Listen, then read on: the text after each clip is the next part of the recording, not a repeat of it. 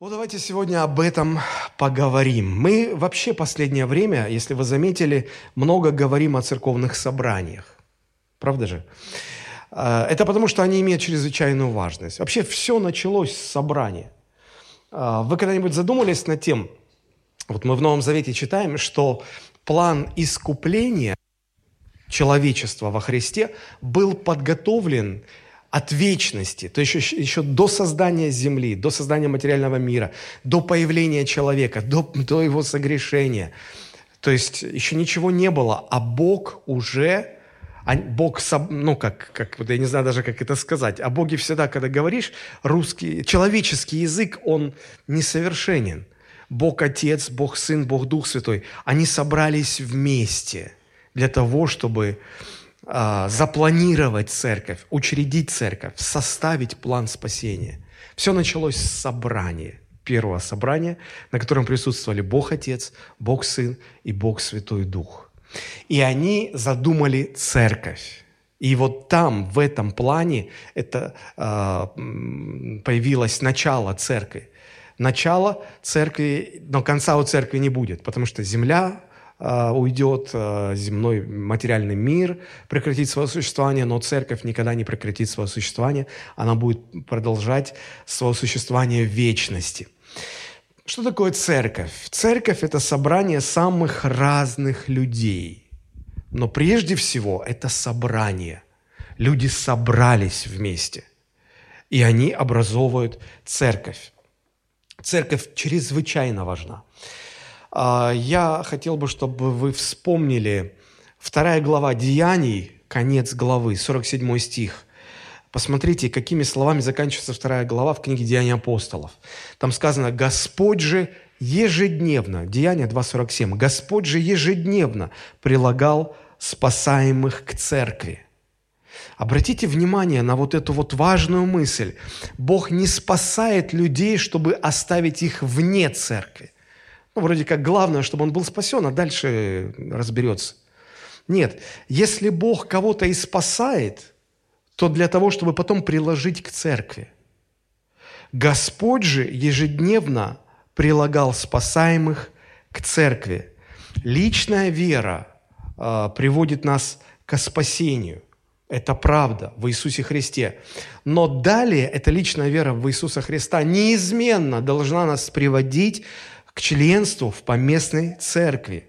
Привести человека ко Христу и не довести его до церкви – это такое же преступление, как родить младенца и оставить его на улице. Без семьи, без ухода, без заботы. Бог так не спасает людей. Бог не спасает людей просто так, оставляя без церкви. Я обратил внимание на некоторый перекос, который существует в современной церкви. Он заключается в том, что мы очень много говорим о вере в Иисуса Христа, о спасающей вере, но гораздо меньше мы говорим о членстве по местной церкви, о важности церковных собраний. Перекос в этом. Слишком много о вере и слишком мало о собраниях. А, многие из вас наверняка читали э, книги, истории о пробуждениях прошлого – Пробуждение в Уэльсе, пробуждение на Азуза-стрит э, в Америке, пробуждение в Европе, пробуждение в Аргентине, в Бразилии, в, на разных континентах. Обратили ли вы внимание, что основной фокус в этих историях всегда направлен на спасение? Вот люди спасаются, это здорово. Это здорово, люди спасаются, чудеса происходят, Бог являет славу свою.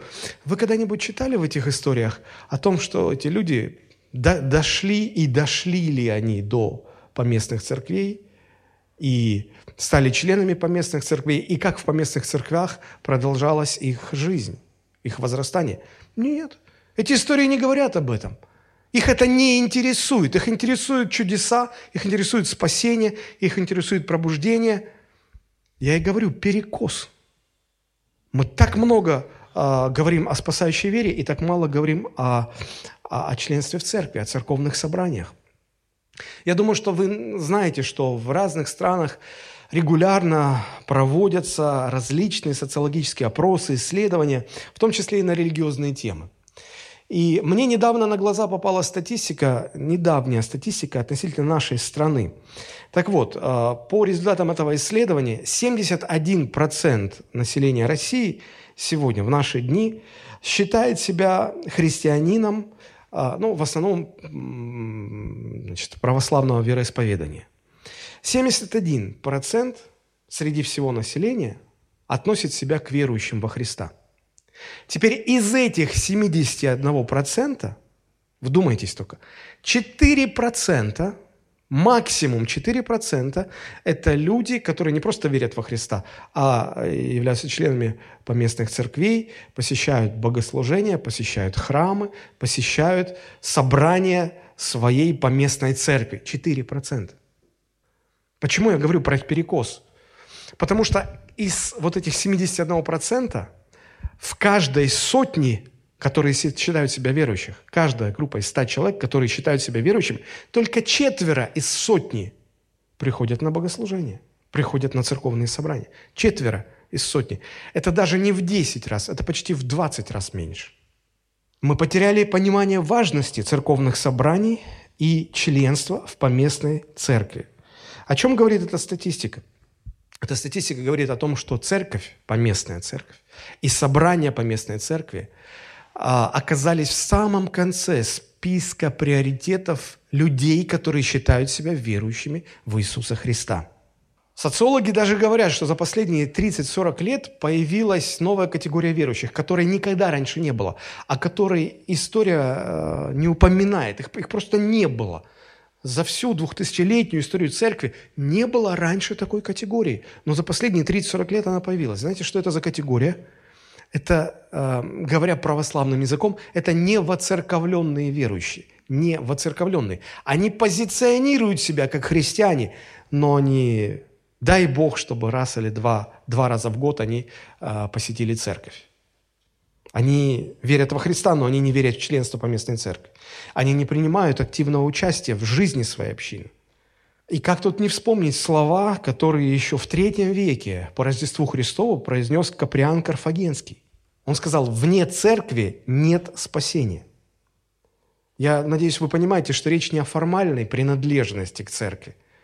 Типа я где-то формально принадлежу. Я говорю о реальном участии в жизни общины – если сегодня задать вопрос, кому нужна сегодня церковь?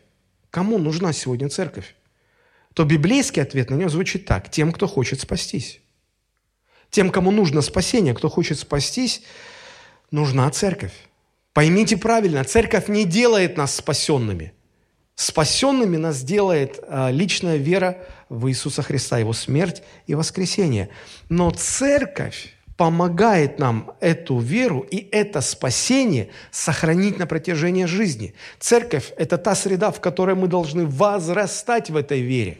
И без церкви наша вера просто умрет.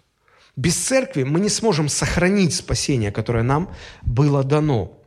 И в конце-то концов, если уже обращаться к священным писаниям, то мы видим, что необходимость находиться постоянно, регулярно, бывать на церковных собраниях, это не, не опция, это невозможность, одна из многих, которую хочу приму, хочу отвергну, это требование, библейское требование. И вот мы об этом сегодня будем говорить. Почему я говорю, что это требование? Я хочу прочитать послание к евреям, 10 глава, с 24 по 25 стихи. И вы увидите, что это библейское требование.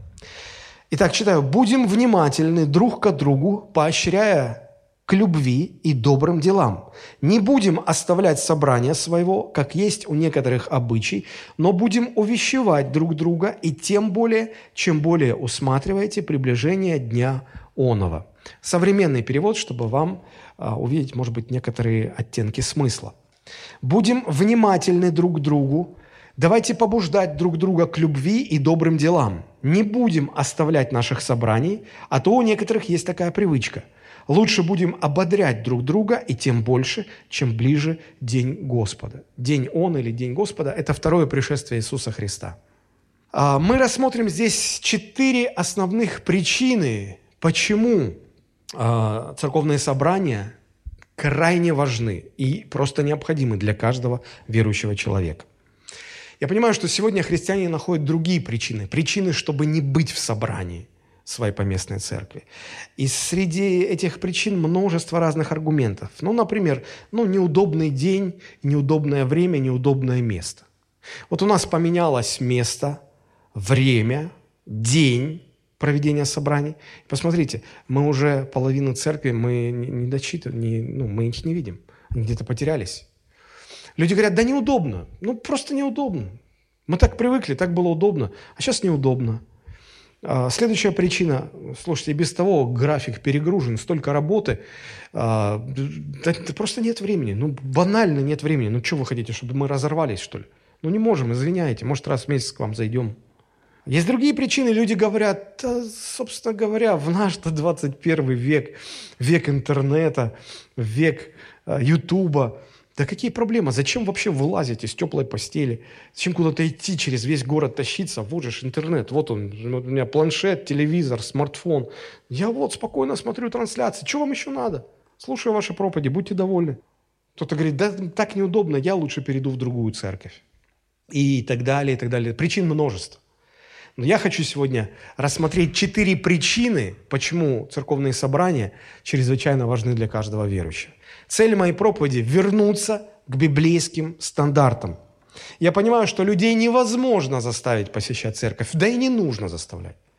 Не нужно этим делом заниматься. Я хотел бы сегодня просто раскрыть вот этот вот важный библейский текст для того, чтобы он помог нам проверить себя, переоценить свое отношение к церковным собраниям, посмотреть, а, в свете Божьего Слова, а как я на самом деле, как я отношусь к церковным собраниям, и как вот относится Бог, есть ли разница между этими двумя отношениями. Может быть, это натолкнет меня на мысль, что нужно что-то поправить, изменить, привести в соответствие с Божьим Словом. Вот для чего я сегодня проповедую. Я сказал про четыре причины, да, давайте начнем с первой. Во-первых, почему важны церковные собрания? Потому что они напрямую связан, связывают спасение и церковное собрание. Спасение и церковное собрание связаны напрямую. Это чрезвычайно важно. Мы читаем из э, два стиха, 24-25, из послания к евреям. Очевидно, что это послание было обращено кому? К уверовавшим в Иисуса Христа из евреев. В определенном э, смысле эта группа уверовавших, она находилась под... Э, под давлением. Потому что, поймите, это, эти люди раньше исповедовали э, иудейскую религию. Они были иудеями. Они были евреями по, по национальности и иудеями по вероисповеданию. И вот когда они ушли из своей религии, из своей веры, как вам кажется, как на них смотрели те, кто там остались? Как на изменников. Предали веру отцов. И а, они постоянно чувствовали на себе вот это вот давление. Иудеи их считали предателями. А христиане из язычников, те, которые вроде братья свои, а, христианам из язычников иудеи, э, евреи, уверовавшего Христа, тоже были не сильно понятны, потому что а, у них был поначалу некий симбиоз между иудейством и христианством. И они остались в каком-то таком а, зависшем состоянии – и поэтому автор послания к евреям пишет им эти вот истины для того, чтобы их поддержать в их непростом положении, чтобы их утвердить в их вере в Иисуса Христа. если вы много раз читали послание к евреям, вы обратите внимание, что все оно построено на контрасте. Автор противопоставляет Ветхий Завет Новому Завету, сравнивая их и, и показывает разницу. И после этого анализа этих двух заветов он говорит, что Новый Завет лучше, превосходнее. И ваше положение в Иисусе Христе в соответствии с Новым Заветом, оно гораздо лучше того, что было в соответствии с Ветхим Заветом. Чтобы утвердить их, чтобы поддержать их, чтобы помочь им крепко и прочно стоять в вере в Иисуса Христа. И вот э, в 10 главе мы видим, что это э, всего в этом послании 13 глав – и вот 10 глава, это уже ближе к концу идет, да? Если мы посмотрим выше, с 19 стиха, то мы видим здесь э, такие слова. «Итак, братья». Слово «итак» дает нам понять, что здесь идет некое подведение того, что было сказано выше, подведение итогов. И вот обратите ваше внимание на 19 стих и ниже. «Итак, братья, имея дерзновение, входите во святилище посредством крови Иисуса Христа путем новым и живым». Он говорит, теперь у нас новый путь к Богу. Не такой, какой был в Ветхом Завете. Он другой. Мы, мы, мы теперь идем к Богу через Иисуса Христа.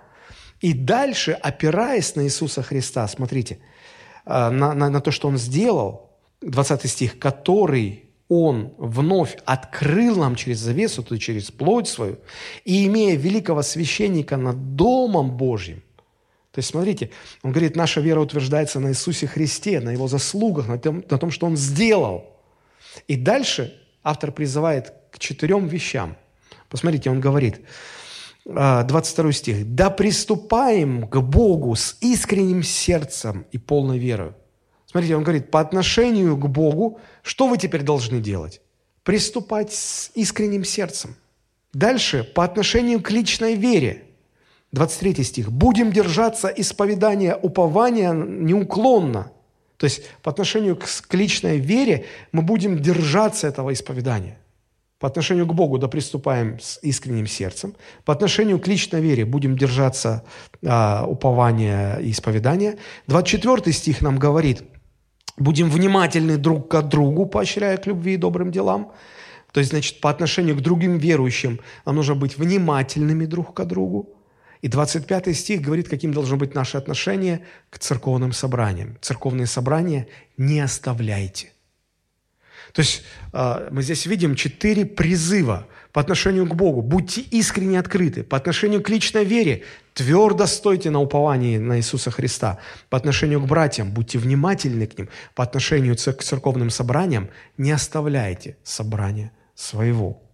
То есть э, мы, мы видим, как автор послания, призывая евреев, э, уверовавших в Иисуса Христа, находящихся под определенным давлением – призывает их вот к этим четырем важным вещам. Они как четыре стены, на которых держится крыша, кровля всего их христианства. И если эти четыре стены упадут, все христианство разрушится. Это чрезвычайно важно. И вот одна из этих четырех составляющих – это наше отношение к церковным собраниям. Оно чрезвычайно важно. Я это говорю для того, чтобы подчеркнуть важность церковных собраний. Правильное отношение э, к церковным собраниям это чрезвычайно важная вещь, одна из четырех составляющих нашего христианства. Теперь, для чего нужны это церковные собрания? Есть четыре вещи, э, которые могут быть реализованы только в церковном собрании. Запишите их, запомните. Первое – это подотчетность. Потому что если вы не в церковном собрании, вы никому не подотчетны. Никто не может не подойти и сказать, брат, сестра, ты грешишь. Так нельзя. Но когда вы в собрании, когда вы на виду, когда мы вот друг друга видим, тем более нам сказано внимательно друг к другу относиться, ты на виду.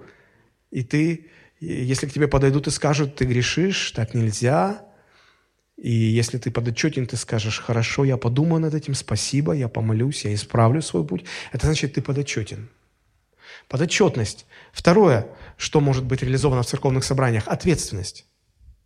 Каждый отвечает за свою часть работы. Кто-то за техническое состояние, вот для того, чтобы вы могли сидеть и слушать сейчас проповедь. Кто-то, мне сказали, что ребята целый час э, выставляли, настраивали аппаратуру. Это занимает целый час. Вы пришли к пяти, они пришли к трем. Это их ответственность. Они это сделали, потому что они часть собрания. Третье – взаимодействие с другими. Никто из нас не может делать все сам – мы нужны друг другу, потому что один умеет это, другой это, третий это. И взаимодействие друг с другом мы сможем тогда делать одно большое дело. И четвертое, что возможно в собраниях, это иметь ободрение и поддержку. Допустим, что-то не получается, или вам трудно, просто трудно. Вы потеряли работу. Если вы сам по себе, вы можете в этом горе утонуть.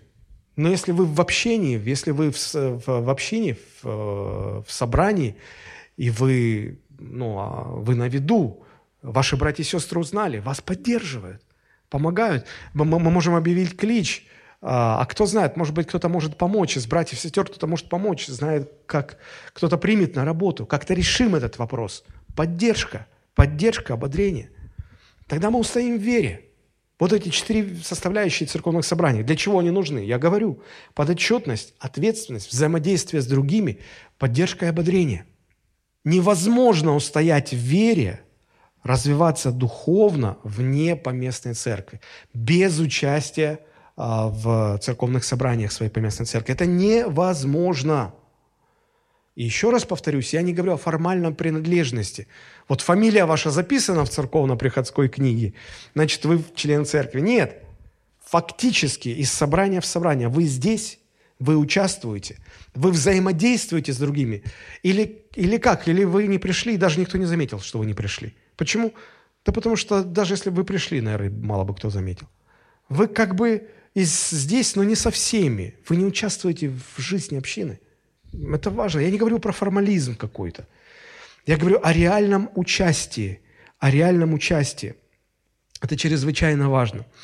А, мне нередко приходится слышать, что церковь, в общем-то, никакого отношения к спасению а, верующих не имеет. Я в это не верю. В конце концов, один из пунктов символа веры – верую в единую церковь Христову. Я верю, что церковь имеет отношение к спасению. Самое непосредственное, церковь помогает нам сохранять свое спасение и возрастать в своем спасении. Вне церкви никто не устоит.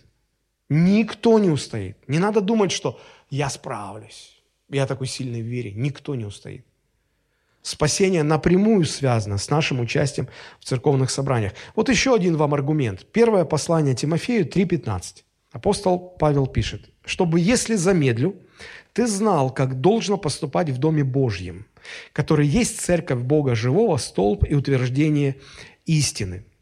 А, обратите ваше внимание на то, что Дом Божий, церковь, церковь названа столпом и утверждением истины. Что такое столб? Это опора, это э, что-то наподобие несущей стены – знаете, когда в квартирах делают перепланировку, никогда нельзя трогать опорные стены. Никогда. Потому что сдвинешь опорную стену, и весь дом развалится. Это несущая стена, опорная стена. Так вот, церковь, церковь – это опорная стена, несущая стена истины. Отвергнешь церковные собрания – переставишь их на другое место, менее важное, более незначительное, просто подвинешь, подвинешь несущую стену, у тебя все рухнет. Рухнет все, развалится. Поместная церковь, собрание поместной церкви – это несущие стены нашего спасения во Христе. Разрушишь их, рухнет все христианство. Рухнет все христианство. То есть церковь – это столб и утверждение истины, несущие стены, спасающие истины. Евангелие не имеет смысла без поместной церкви. Евангелие говорит нам о спасении через веру в Иисуса Христа, и далее спасенного человека ведет в церковь. Евангелие приводит к церкви. И Евангелие не может быть без... Евангелие повелевает нам быть в церкви. Послушайте внимательно. Евангелие которая не влечет нас в церковное собрание по местной церкви, это не настоящее Евангелие. Это лже-Евангелие. Евангелие, которое не влечет вас на церковное собрание вашей поместной церкви, это лже-Евангелие. Спасенный человек без церкви обойтись не может. Он, если в нем действительно Дух Христов живет, этот Дух будет его вести в собрание святых. Он не сможет, ну, то есть не, ну, не может быть такого, друзья, что вот я, я спасен, а церковь мне не нужна. Я Бога люблю, а люди в поместной церкви мне не нужны. Мне они не важны. Такого быть не может. Апостол Иоанн написал целое послание, первое послание Иоанна, где он просто таких людей называет лжецами. Так быть не может. Поэтому если вас вы называете себя верующим человеком, если вас не тянет в собрание по местной церкви, если для вас это обуза, каторга, какая-то невыносимая обязанность, которую надо нести из последних сил, я не верю в ваше спасение. Я не верю. Я сомневаюсь в вашем Евангелии, в вашем спасении, в вашем христианстве. Я сомневаюсь. Так не бывает. Итак, первое, почему важны э, церковные собрания, а, потому что они напрямую связаны со спасением во Христе. Вторая причина, я говорил про четыре, вторая причина. А, единство верующих, оно предполагает, что ну, раз они едины, то это должно выражаться в форме собрания. То есть это пред, единство христиан предполагает, что они собираются, собираются вместе. А, и, и здесь мы будем говорить о внутреннем стремлении, о внутренней тяге э, быть в собрании и о том, как в, в каких внешних формах эта внутренняя тяга проявляется. Смотрите, 24 стих мы читаем. «Будем внимательны друг к другу, поощряя к любви и добрым делам». Лет семь назад, или шесть, я не помню, в 2014 году а, мне довелось побывать а, в нескольких американских городах. И вот, когда я был в Сан-Франциско, а, мы заказали экскурсию по городу. Там двухэтажные такие открытые автобусы устраивают, по-моему, там трех- или четырехчасовая экскурсия. Вот. И я помню, нам показывали парк Сан-Франциско, близко от Сан-Франциско, парк э, деревьев э, секвоя. И нам не удалось там погулять, но я услышал много интересного об этих деревьях. Это большие, красивые деревья с красной древесиной. Когда они вместе растут, и ты попадаешь в лес секвои, то у тебя такое ощущение, как будто ты в сказочном лесу оказался такое монументальное, возвышенное, такое, ну просто незабываемые а, ощущения. А, так вот, хоть я и не смог там погулять, но я насладился а, видами этого парка и услышал а, несколько интересных фактов об этих удивительных деревьях. Вообще считается, что э, это, это самые высокие деревья на планете, секвоя. А, одни из самых старых и самые высокие. Некоторые экземпляры достигают высоту более 100 метров. У них а, очень-очень толстые стволы, огромные стволы. Настолько огромные, что некоторые стволы, некоторые деревья, когда их срубили, и остался пень, пень от срубленного дерева, то площадь этого пня настолько велика, что из некоторых из них устроили сцены – на которых играют музыкальные группы или на которых проводятся какие-то мероприятия. Но самое интересное, что я услышал, заключалось вот в чем. А, экскурсовод, наш гид сказал, вот смотрите, вы видите, что они такие высокие, они такие большие, они такие мощные. Вот. И говорит, «Э, здесь, в Сан-Франциско, довольно частое явление – это мощные ветры, даже ураганы. И вот представьте, если ураган накрывает, мощный ветер накрывает этот лес секвои, то для того, чтобы этим высоким, огромным деревьям устоять, наверное, у них должна быть мощная, длинная, глубокая корневая система. И мы все так, ага. Он говорит, а вот и нет. Самое удивительное в этих деревьях то, что корни у них короткие и неглубокие. Но знаете, почему они не падают? Почему они на протяжении многих веков стоят и продолжают стоять?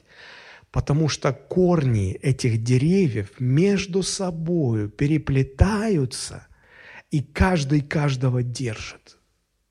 И когда ветер начинает дуть, они могут устоять, потому что корень каждого ствола с каждым соединен разветвленной такой вот корневой системой. Они друг друга держат. Я тогда подумал, вот таким должно быть христианское собрание, вот такой должна быть поместная община. Христиане смогут выстоять под натиском всяких давлений только тогда, когда их корни в общине будут переплетены. Конечно, мы полагаемся на Христа, не на людей, мы полагаемся на Христа, но мы поддерживаем друг друга. Это чрезвычайно важно. Так вот, если, если единство верующих предполагает собрание – собрание поместной общины, то если я настоящий христианин, мое сердце должно иметь внутреннюю тягу к этим собраниям. Стих 24, посмотрите, как об этом написано. «Будем внимательны друг к другу». Обычно, когда а, за людьми внимательно кто-то наблюдает, людям это не нравится. Правда же? С другой стороны, если мы, конечно, на коне, если мы чего-то добились, если у нас есть какие-то достижения, нам хочется, чтобы нас увидели, заметили. Ну, это с детства. Ребенок нарисовал какую-то каляку-маляку и к маме бежит. Мама, посмотри, посмотри. Мама такая, кто это? Мамочка, это же ты. А еще ребенок спрашивает, мама, а тебе мозги рисовать или... Рисуй, доченька, рисуй. Вот. Когда мы чего-то достигли, мы хотим, чтобы нас все видели, заметили.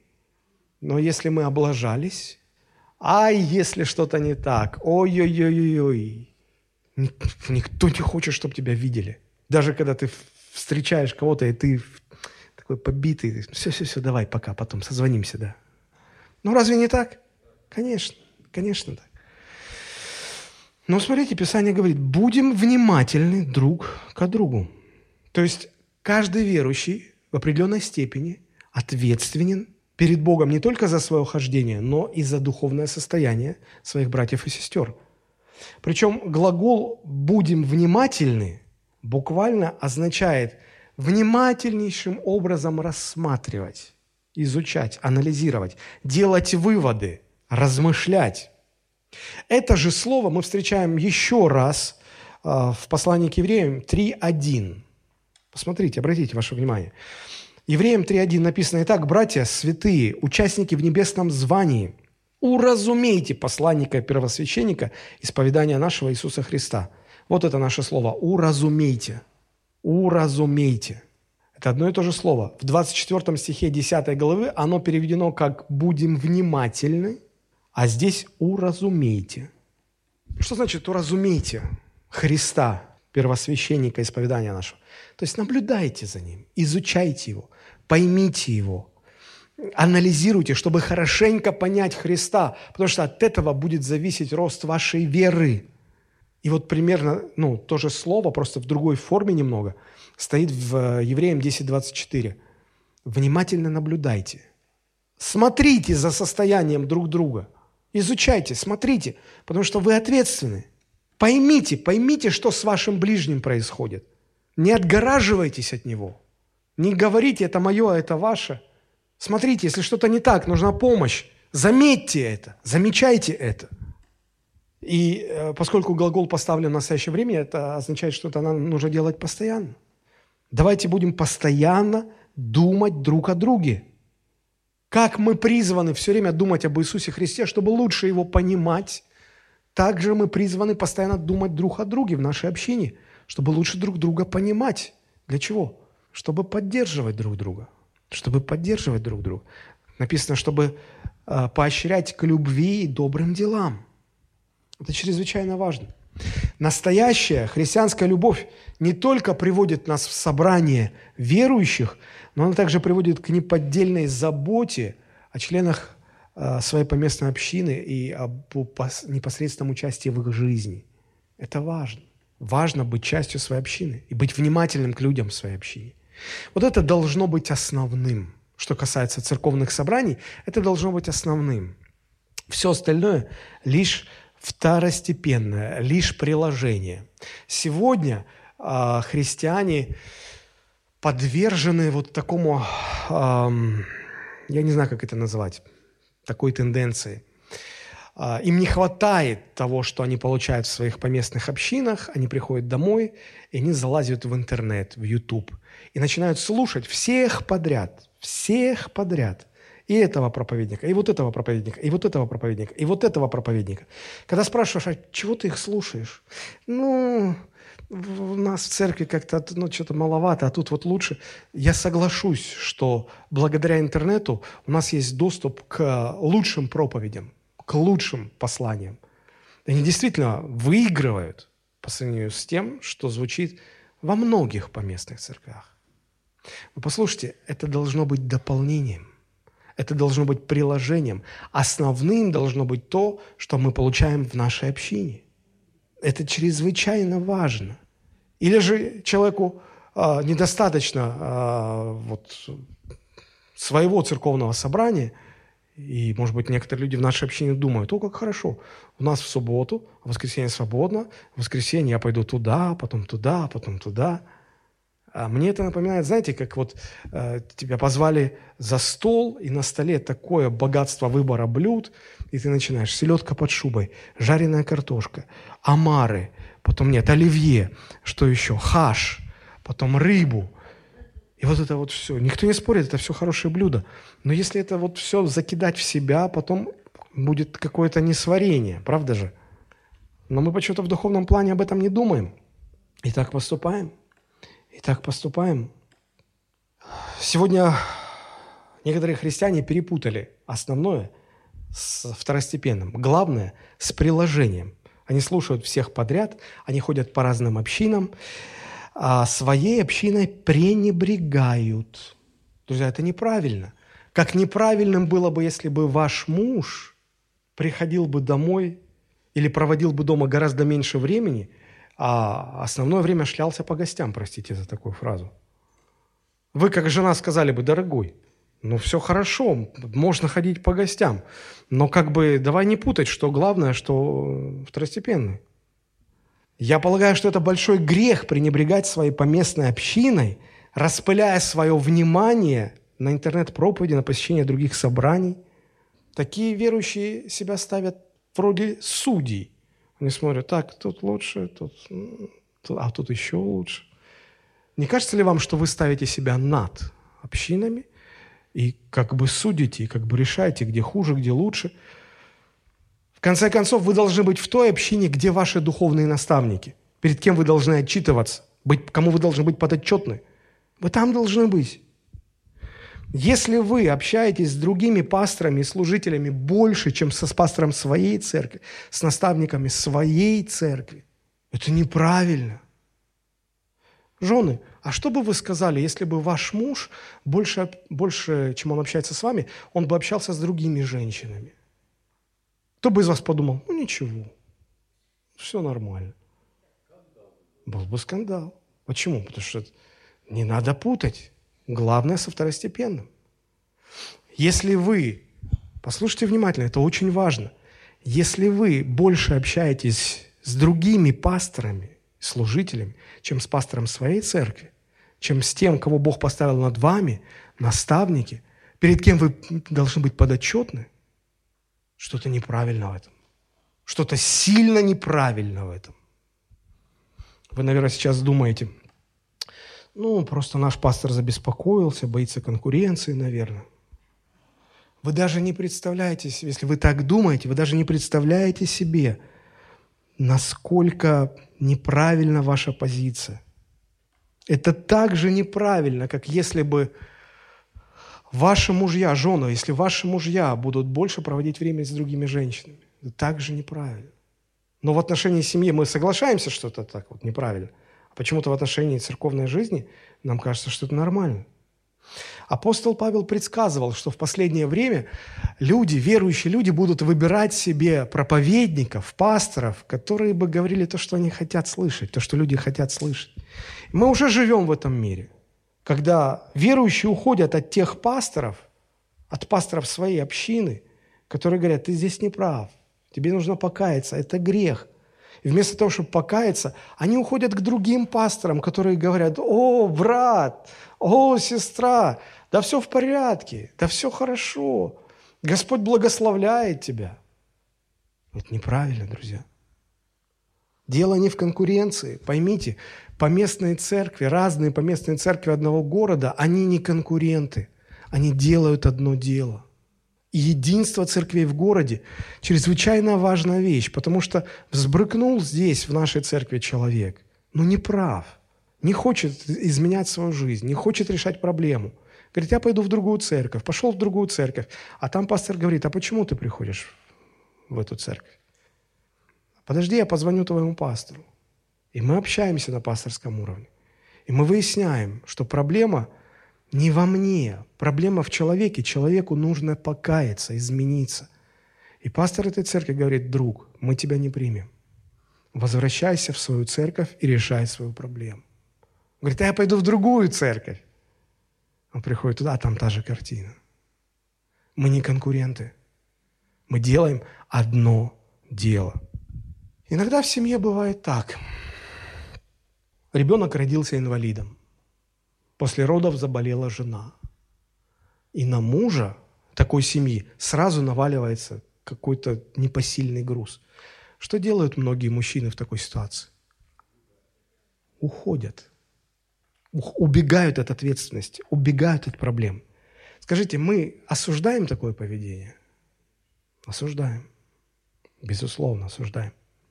Но когда член одной церкви, столкнувшись с трудностями в своей церкви, делает то же самое, убегает от своей проблемы в другую церковь, почему мы говорим, что это нормально? Почему мы считаем, что это нормально? Разве это нормально? А я объясню, почему люди так делают. Первое послание Коринфянам 10.24 написано – Никто не ищи своего, но каждый пользы другого. Ах, если бы все так было! Ах, если бы все, все в церкви искали бы не своей пользы, не своей выгоды, а пользы другого. Но, как правило, все наоборот.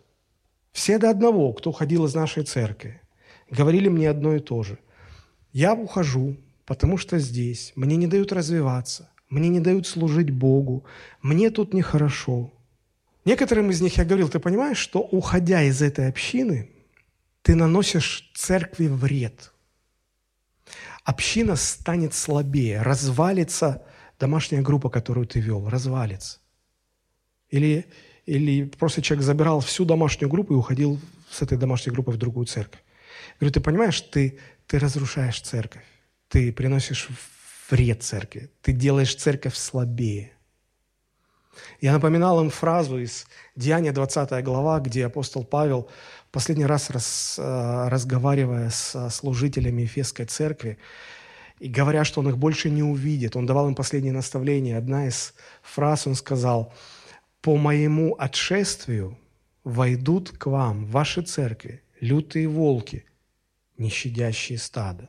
Кто такие лютые волки? Это христиане, это верующие. Их можно узнать только по одному принципу. Им абсолютно наплевать на стадо, на церковь, на общину. Им на общину наплевать. Они ищут своего. Они готовы причинять любой урон, любой вред общины, разделять, делать слабее ради своей выгоды. Ради своей выгоды. Знаете, какой, э, почему это происходит? Потому что люди ищут своего своей выгоды, своей пользы. Самый страшный духовный вирус, которым могут заболеть члены церкви, это когда ты начинаешь искать своего и не думать о пользе своей общины. Филиппийцам 2.21 Павел пишет, потому что все ищут своего, а не того, что угодно Иисусу Христу. Все ищут своего. Из-за этого в церкви много неустройств много неустройств. Это самый страшный вирус, которым поражена современная церковь. Поэтому я говорю о том, что если действительно человек спасен, если действительно в нем живет Дух Христов, в нем будет внутреннее расположение, внутреннее стремление к церковному собранию. Он будет по-настоящему в этом заинтересован. И это вакцина против вот этого страшного вируса. Иногда бывает так, что человек э, вроде бы и не уходит из общины, но и решать свои проблемы не хочет. И он занимает позицию, я вроде здесь, я не ухожу. Но, но он просто э, отстраняется от всего. Знаете, как в семье это бывает? Когда, когда муж возненавидит свою жену, возненавидит свою семью, он не уходит из семьи, он продолжает каждый вечер приходить домой с работы, он даже продолжает обеспечивать материальную семью, но он к жене относится как к пустому месту.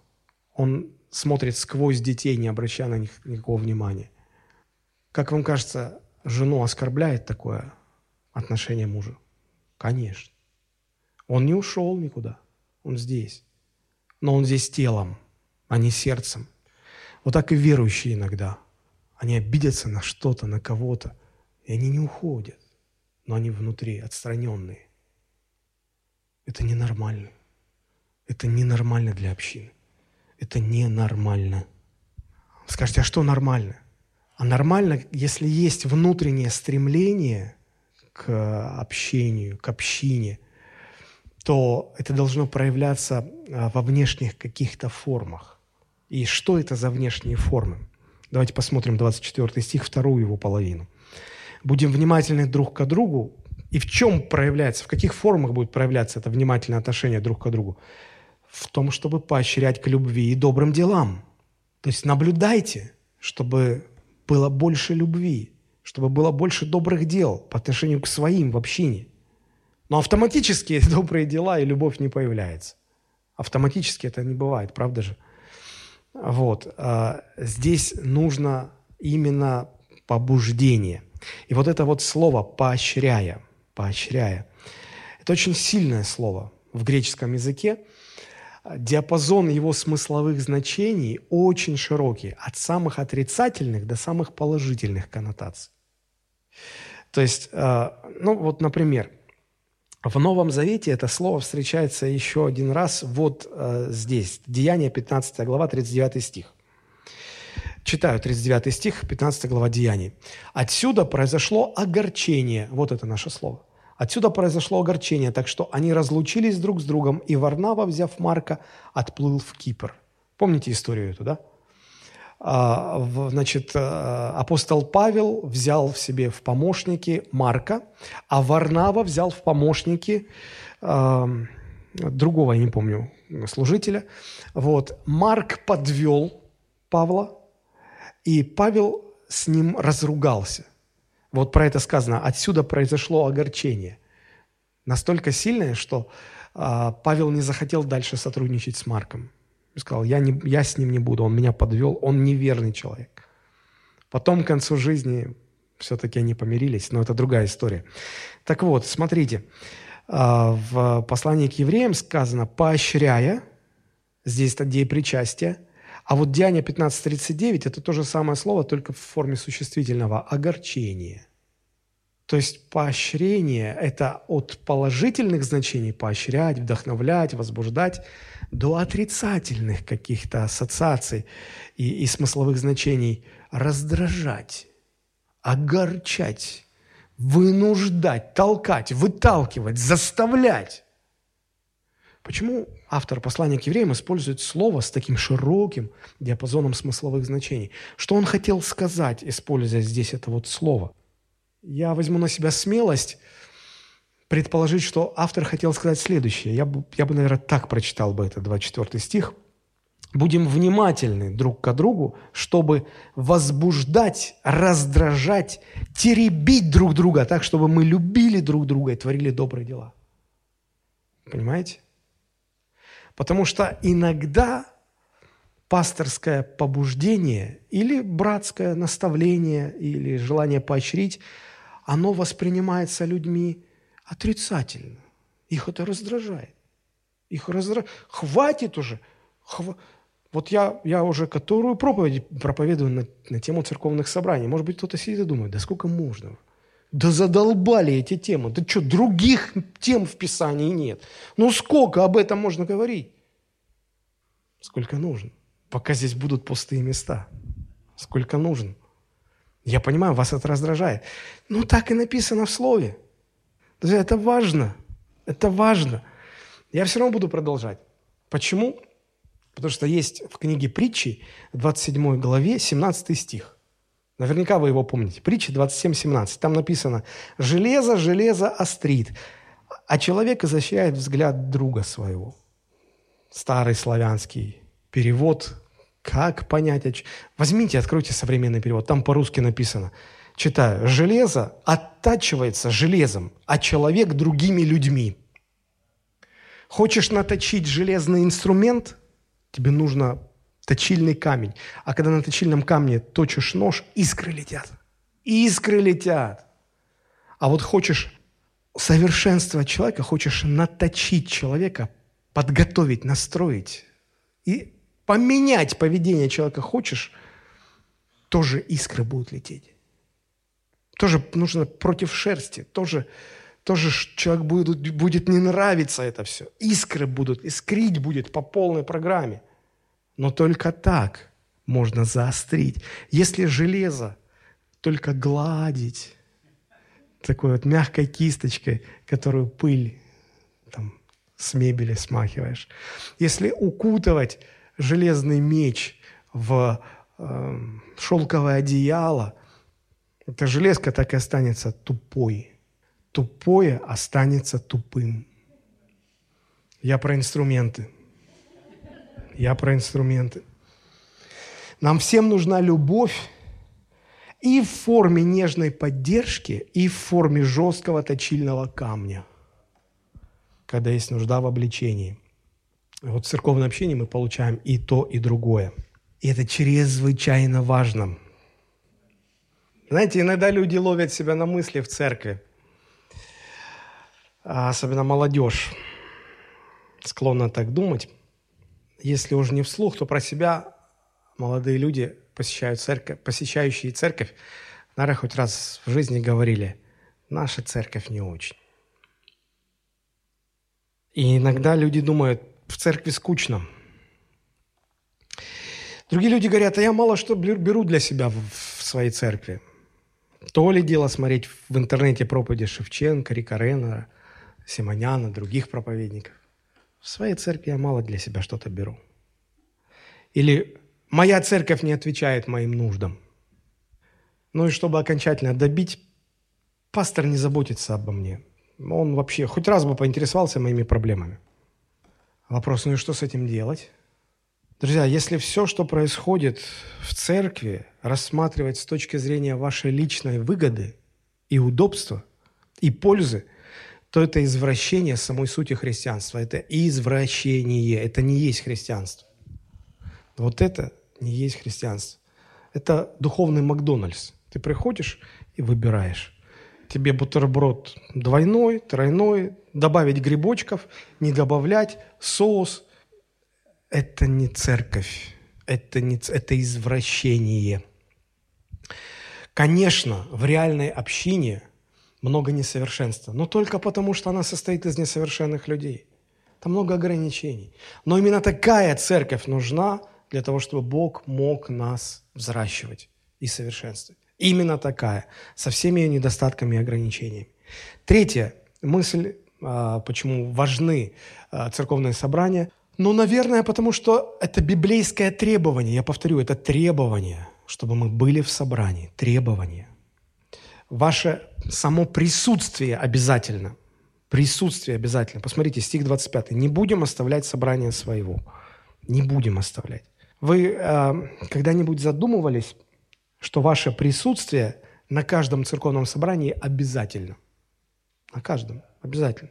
И это требование. Это не требование пастора, это требование Библии. Я вижу здесь очень интересную мысль, которая заключается вот в чем. Если внимательно посмотреть на 25 стих, то грамматически здесь нет повеления ходить в церковь. Ну, согласитесь, нет повеления. Не сказано «ходите в церковь». Но здесь сказано еще сильнее. Здесь сказано, не оставляйте собрание своего. Нам не нужно ходить в церковь, потому что мы уже в церкви. Мы уже тут пребываем. И пребывающим в церкви дано повеление, не оставляйте собрание своего. Один раз для себя нужно решить, я в церкви. И мне повелено не оставлять своего собрания. Это как в семье.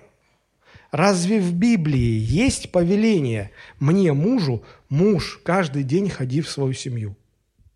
Федор Михайлович, ходите каждый день в свою семью? Я не хожу в свою семью каждый день, потому что я уже 24 года как в семье. В следующем году мы будем праздновать серебряную свадьбу с женой. 25 лет. Я не хожу в семью, я уже в семье 24 года. И любому мужу Бог повелевает, не оставляй жену свою. Не оставляй. Точно так же и собрание. Ты уже в собрании. Не оставляй собрание своего. Не оставляй. Другими словами, не уходи и не бросай свою общину, в которую поместил тебя Бог. Как муж не должен оставлять свою жену, свою семью, так и ты не оставляй собрание своего. Но в первом случае мы говорим, что да, вот в плане семьи это неправильно – а в плане церкви нормально, ну, не сошлось, ну, что-то там не получилось. А, а давайте и к семье такие критерии применять. Ну, не сошлись характерами, Господь, ну, ты же понимаешь, всякое бывает. И Бог говорит, а мне эти аргументы вообще не заходят. Абсолютно, не оставляй, не оставляй. И про собрание также. Не, ну это слишком. Мне, я тут со всеми рассорился, я пойду, начну с, с нового листа. Не-не-не, давай здесь со всеми мирись. Так правильно, так честно. Но люди по-другому думают. Иногда у меня с женой бывают конфликты. О, пастор, разве? Разве вы... Мы думали, что все ваши конфликты – это когда вы слегка крылышками сзади друг друга задеваете. Все конфликты. Не-не-не-не-не. Мы обычная семья. Иногда я делаю ей больно, я виноват. Иногда я огорчаюсь чем-то. Да поймите, в каждой семье возникают трудности. Друзья, но я же не иду на сторону, чтобы решать эти проблемы с другой женщиной. Я не иду на сторону, чтобы решать возникшую проблему с другой женщиной.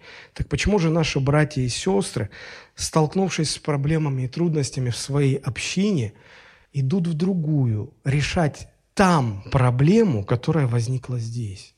Где логика? Объясните мне. Я сталкиваюсь каждый год с такими ситуациями. Я пытаюсь объяснять, но меня не слышат, обижаются. Но я понимаю, что так будет происходить. Меня утешает только одно. Так будет происходить, потому что в слове написано. Не будем оставлять собрание свое, как есть у некоторых обычаев. Ну, есть вот, вот в современном переводе сказано, у некоторых есть такая привычка. А привычка – это не то, что формируется, вот знаешь, ты уснул сегодня ночью, и не было привычки, а утром проснулся, есть привычка. Бах, она и есть. Привычка. Психологи говорят, чтобы сформировалась привычка, нужен как минимум 21 день. И как формируется тогда эта привычка оставлять свое собрание? А все начинается с, сначала с легкого пренебрежения своей общиной. Что-то не так, что-то не понравилось. Потом человек начинает опаздывать. А потом он перестает что-то делать в своей общине. Потом раз пропустил, два пропустил, три пропустил. Там, глядишь, уже привычка. И поэтому человеку уже несложно уйти из своей общины. Возвращаю вас к контексту. А, мы помним, что послание написано а, к евреям, уверовавшим во Христа.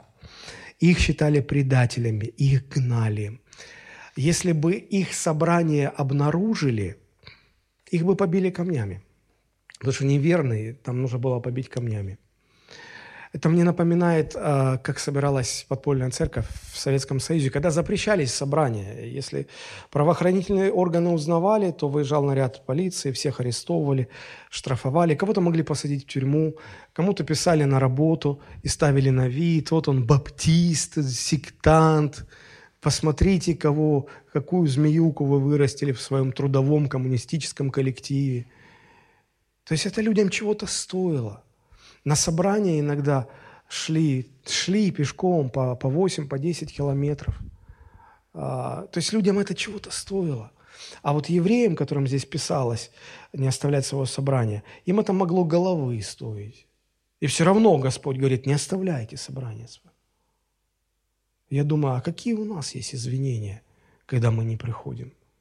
Нам ничего не грозит. Во вообще, абсолютно ничего не грозит. Ни, ничего не грозит, никаких. У нас комфорт, удобство. Сел в машину, приехал, послушал. Тебя никто за это не уволит, в тюрьму не посадят, штрафом не накажут. Какие у нас оправдания-то? Чем объяснить наше пренебрежение церковными собраниями? Я, я слышал про одного старца, он, он был много десятилетий в вере, и он неизменно приходил на богослужение. Он уже был слеп полностью, он ничего не видел, и он уже почти ничего не слышал. И вот однажды у него спросили, э, ну, а вы-то для чего приходите на собрание? Вы же вообще ничего не видите и практически ничего не слышите. Какой вам смысл посещать церковные собрания? Знаете, что он сказал? Он сказал, я прихожу, чтобы показать всем, на чьей я стороне. Я прихожу, чтобы показать всем, на чьей я стороне наше присутствие, не только наше присутствие обязательно, наше участие в собрании обязательно. Посмотрите, стих 25, еще раз читаю. «Не будем оставлять собрания своего, как есть у некоторых обычай, но будем увещевать друг друга».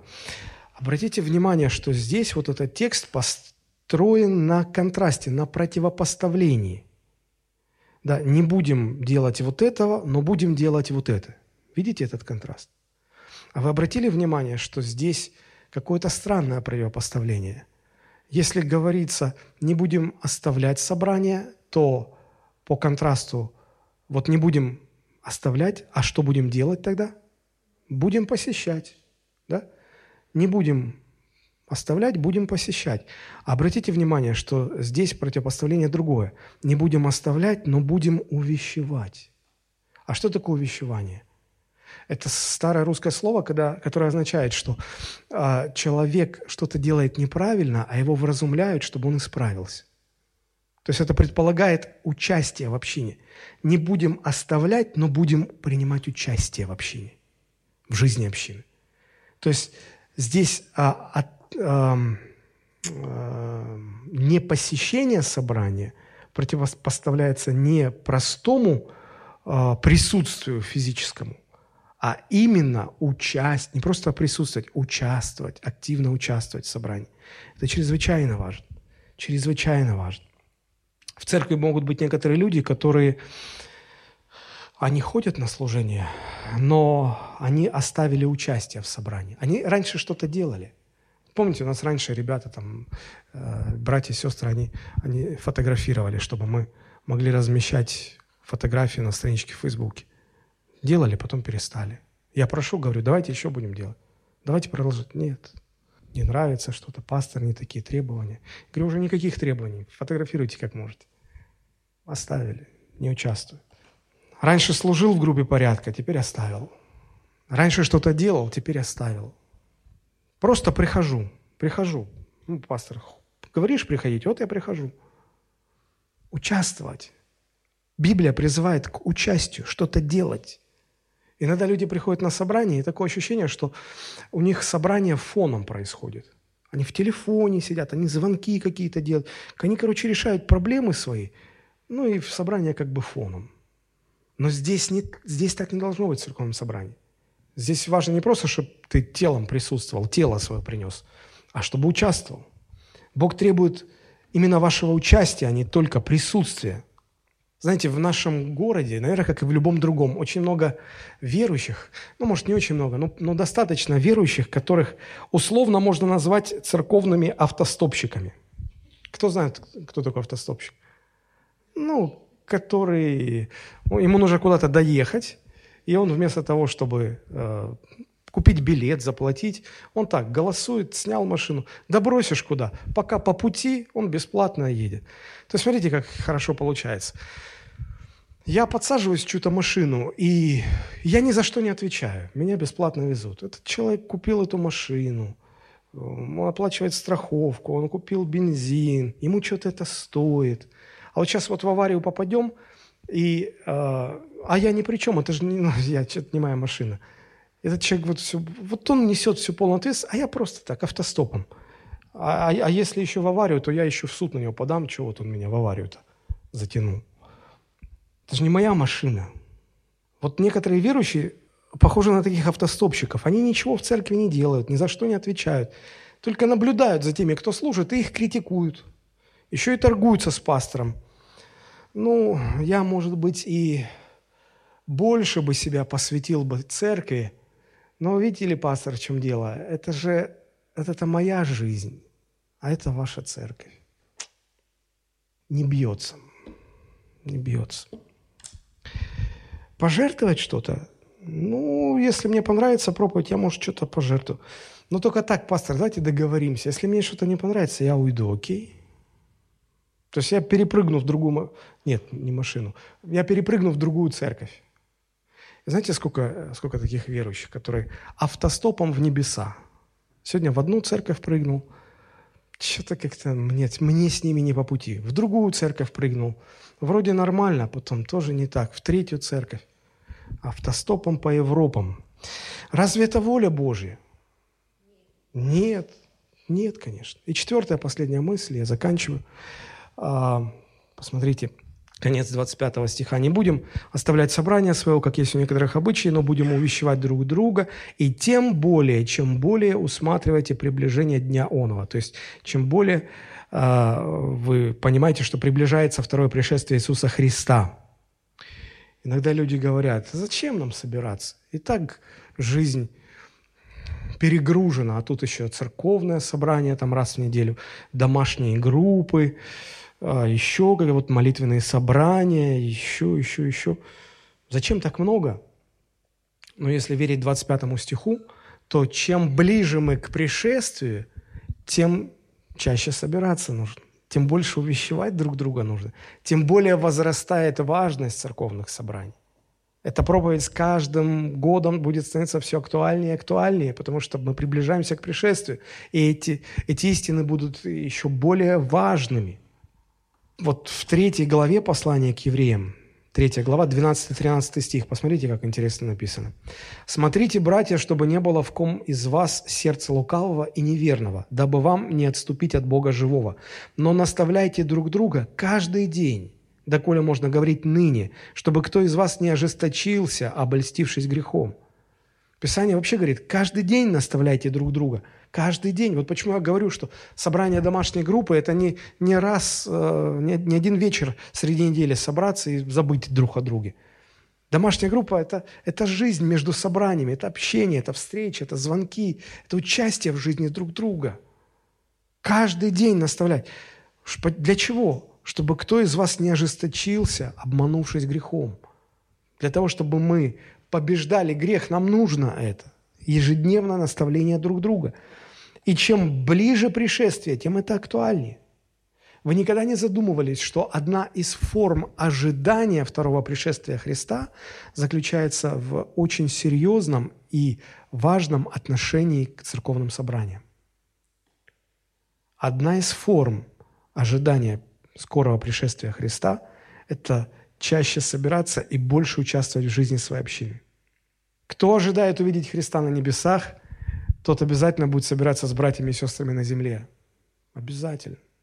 Конечно, современные технологии расширяют возможности нашего общения. Сегодня есть интернет, мы можем и в Zoom, и в интернете, и как угодно. То есть э, возможностей масса, больше, чем раньше. Вопрос, есть ли желание, есть ли внутренняя тяга, внутреннее стремление. Вот это слово «собрание», которое мы находим в 25 стихе, оно вообще в Новом Завете всего два раза употребляется. И второй раз, это 2 Фессалоникийцам 2.1. Там написано, «Молим вас, братья, о пришествии Господа нашего Иисуса Христа и нашем собрании к Нему».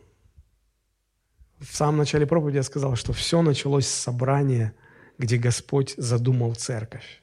Бог Отец, Бог Сын, Бог Святой Дух задумали родить церковь. И все закончится нашим собранием к Иисусу Христу пришедшему на землю во второй раз. И у настоящих верующих между этими двумя событиями на земле тоже будет э, внутренняя неизменная тяга к церковным собраниям, к собраниям своей общины, своей поместной церкви. Друзья, я говорил о важности церковных собраний. Во-первых, потому что они неразрывно связаны со спасением нашим напрямую.